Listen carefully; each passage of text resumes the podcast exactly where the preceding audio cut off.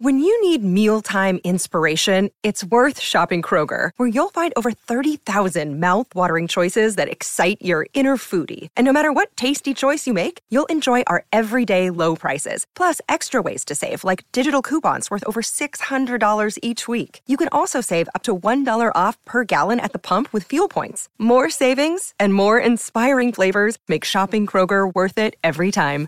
Kroger, fresh for everyone. Fuel restrictions apply. Frank Isola, Harry Lyles Jr., J.A. Adande, Mina Kimes. Is that a first pitcher I see before me? Don't make that face, Isola. You want to throw a strike and you right. want the bonus points. Today, You're right. There was a ball. Stanley Cup Finals Game 1. News of the day, Darcy Kuemper warmed up with the starters for Colorado. What that means. And the all-time greatest sneak into an arena ever. And now we have the film. into the stadium. Look at this. And he's got the jumper too. Well, he only recorded the shots he made. He says he was banned for life. Is that fair? And was it worth it? Let's go around the horn.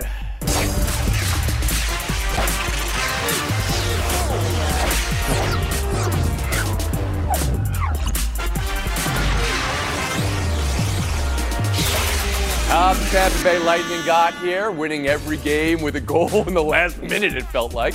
How the Colorado Avalanche got here, whether you even remember, they clinched so long ago. Defending, defending champs versus dominance. What more could you ask for? In the net for Tampa, we know it's Vasilevsky. For Colorado, Darcy Kuemper out there with the starters in morning skates. So they had a question. Would it be Kuemper? Would it be Francouz who got them through the last series. Looks like it's Kuemper who started the whole way for them. That's fascinating before game one. So that decision and who'd you rather be going in and who's the most important player in the series and what will determine this series. Frank Isola around the horn to you. I'd rather be Tampa because I already have won two straight championships. I've won 11 playoff series. And here's the thing about Colorado, and they're a high flying team. They're going to try to outscore you. You know, they swept a series and they gave up 13 goals.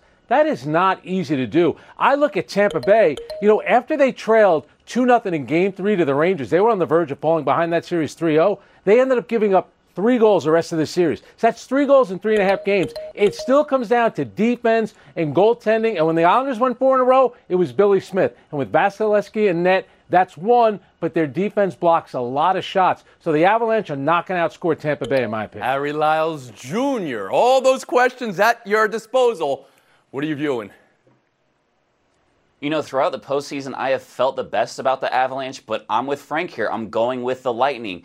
They have the most experience by far of any team in the NHL 204 combined games of Stanley Cup finals experience. The second most team is the Penguins at 130. I love that experience. I love the way that they're playing, especially since they fell behind 2 0 to the Rangers. And seeing that type of response, I also think the one big player that I love in this series is Vasilevsky. He's had a 939 percentage of saves in the last 10 games. That is exactly the recipe that you need if you're going to win the Stanley Cup. That's two for Tampa. That's two for Vasilevsky. It sounded like Jay Adande. I turn to you.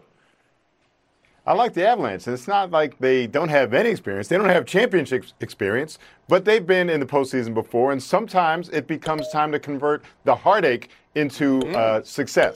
And they might be at that point now. They've been building to this for a long time. And what I like is that they can win in a variety of ways.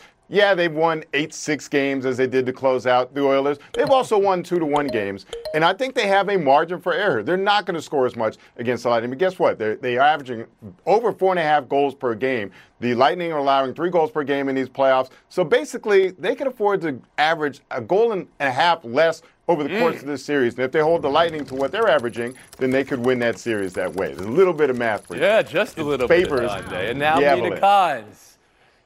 Uh, I'm going to make this a 50 50 split and go with the Avalanche. I mean, this is such an incredible series, right? You got the dynasty versus the potential new dynasty and the upstart, strength against strength, offense, defense, superstars on both sides.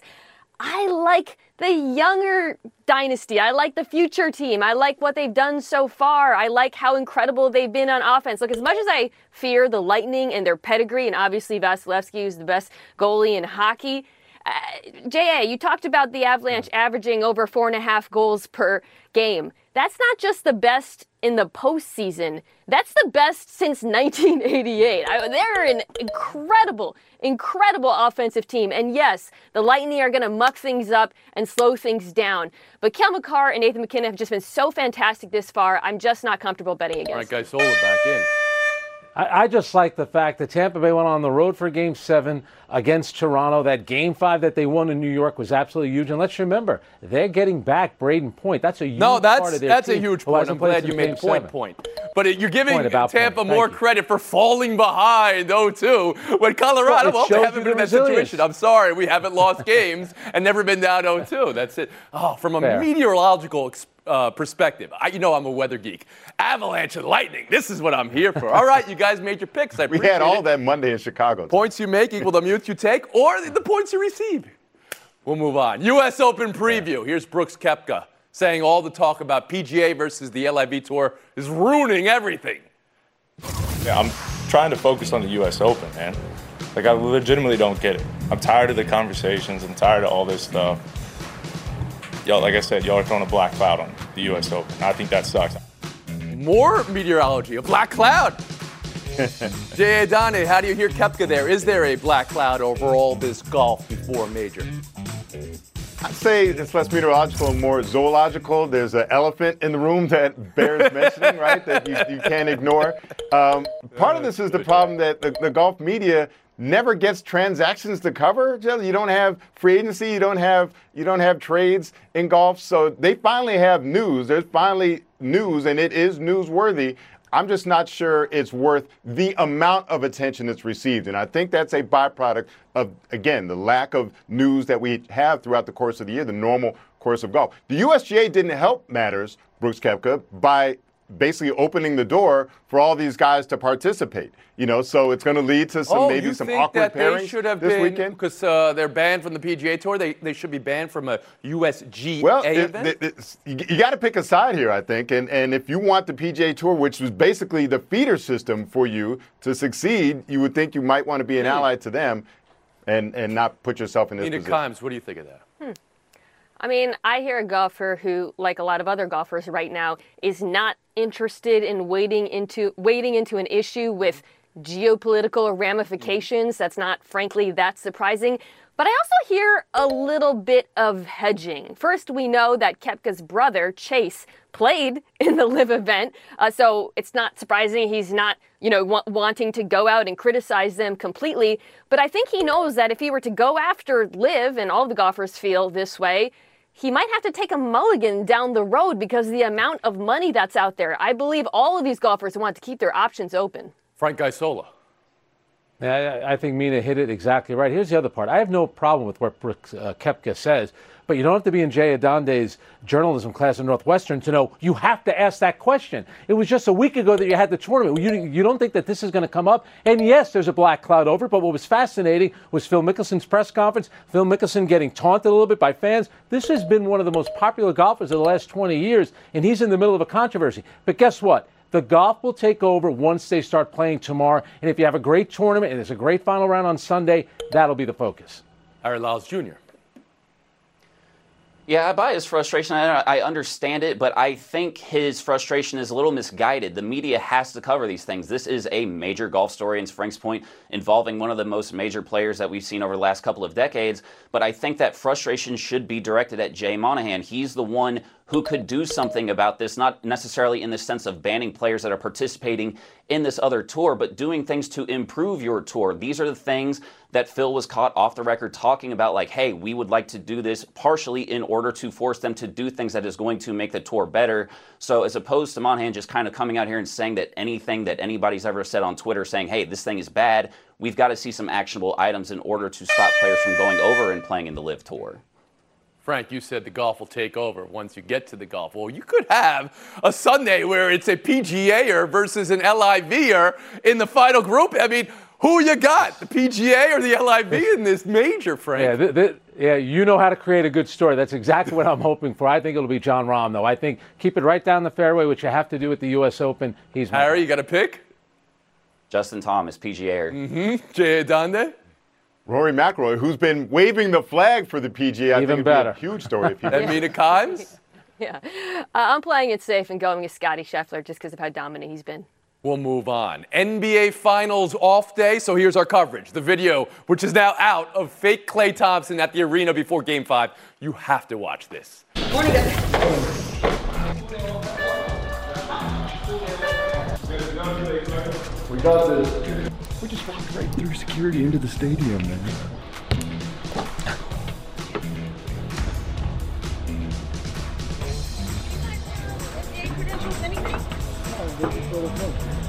Right. So we gotta go back. Yeah, of course, of course.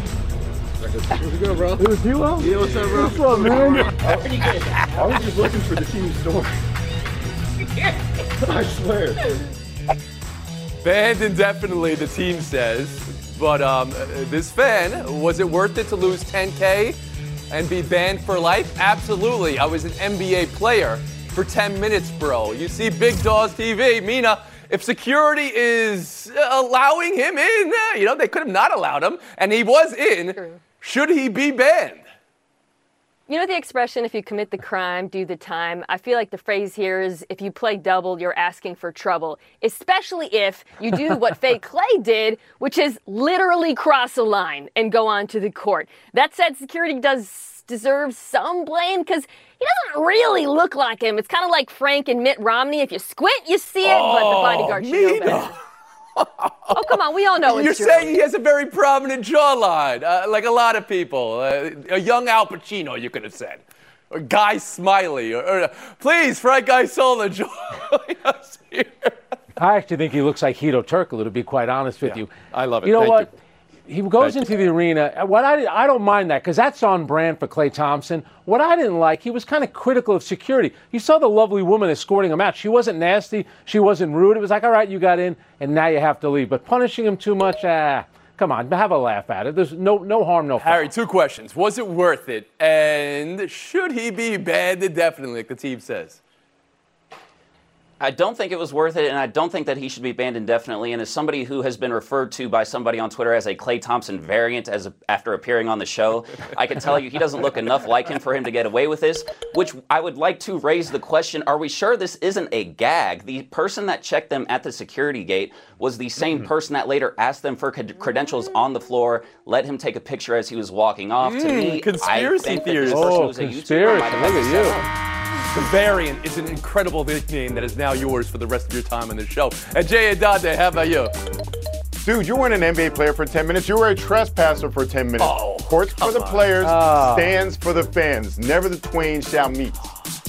Hey, he hit a few jumpers. I mean, he went out there. He did air that layup, but he hit nothing but net. We on two saw the jumpers. ones That's that he hit. impressive. All right, taking a break right here. he missed. The variant. That's your nickname now, Harry Lyles Jr. Buy or sell on the other side.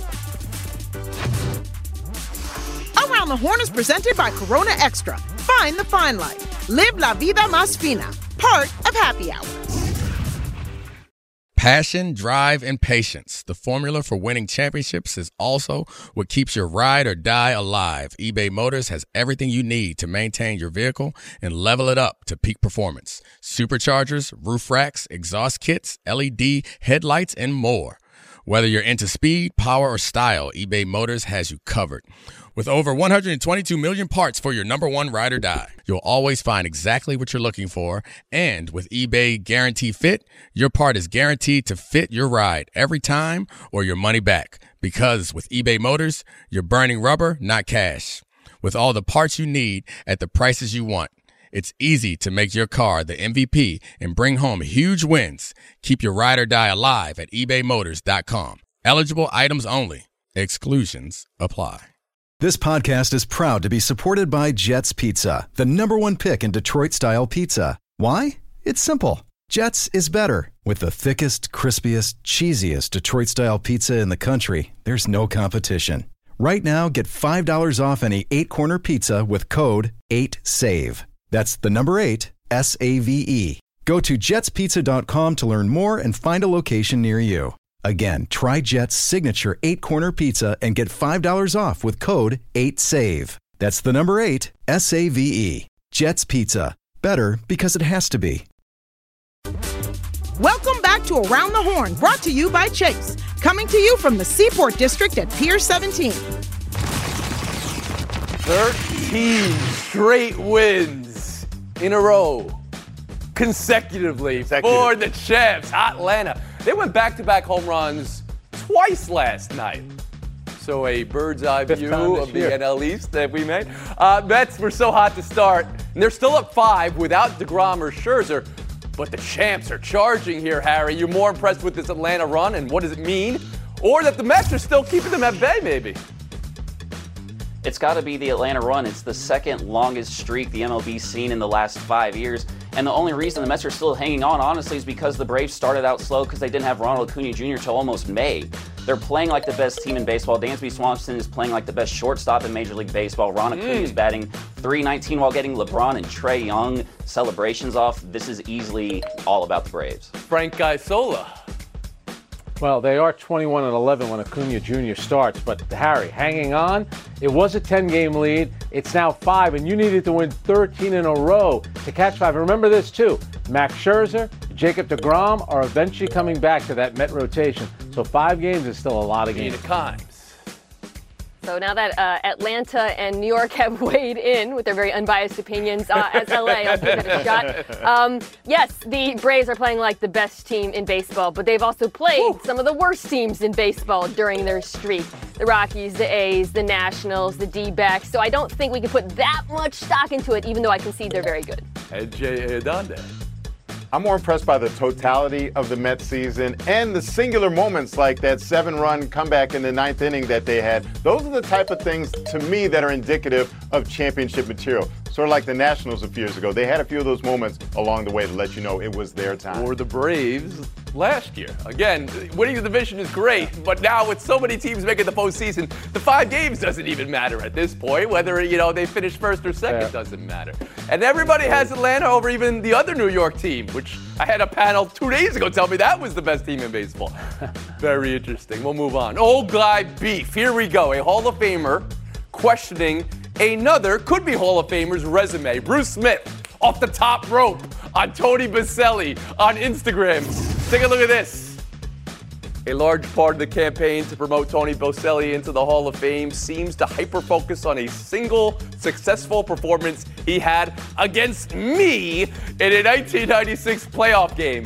I and other Hall of Famers believe it sets a horrible precedent to negatively zero in on a standing member of the Hall's play in order to validate the candidacy of a nominee.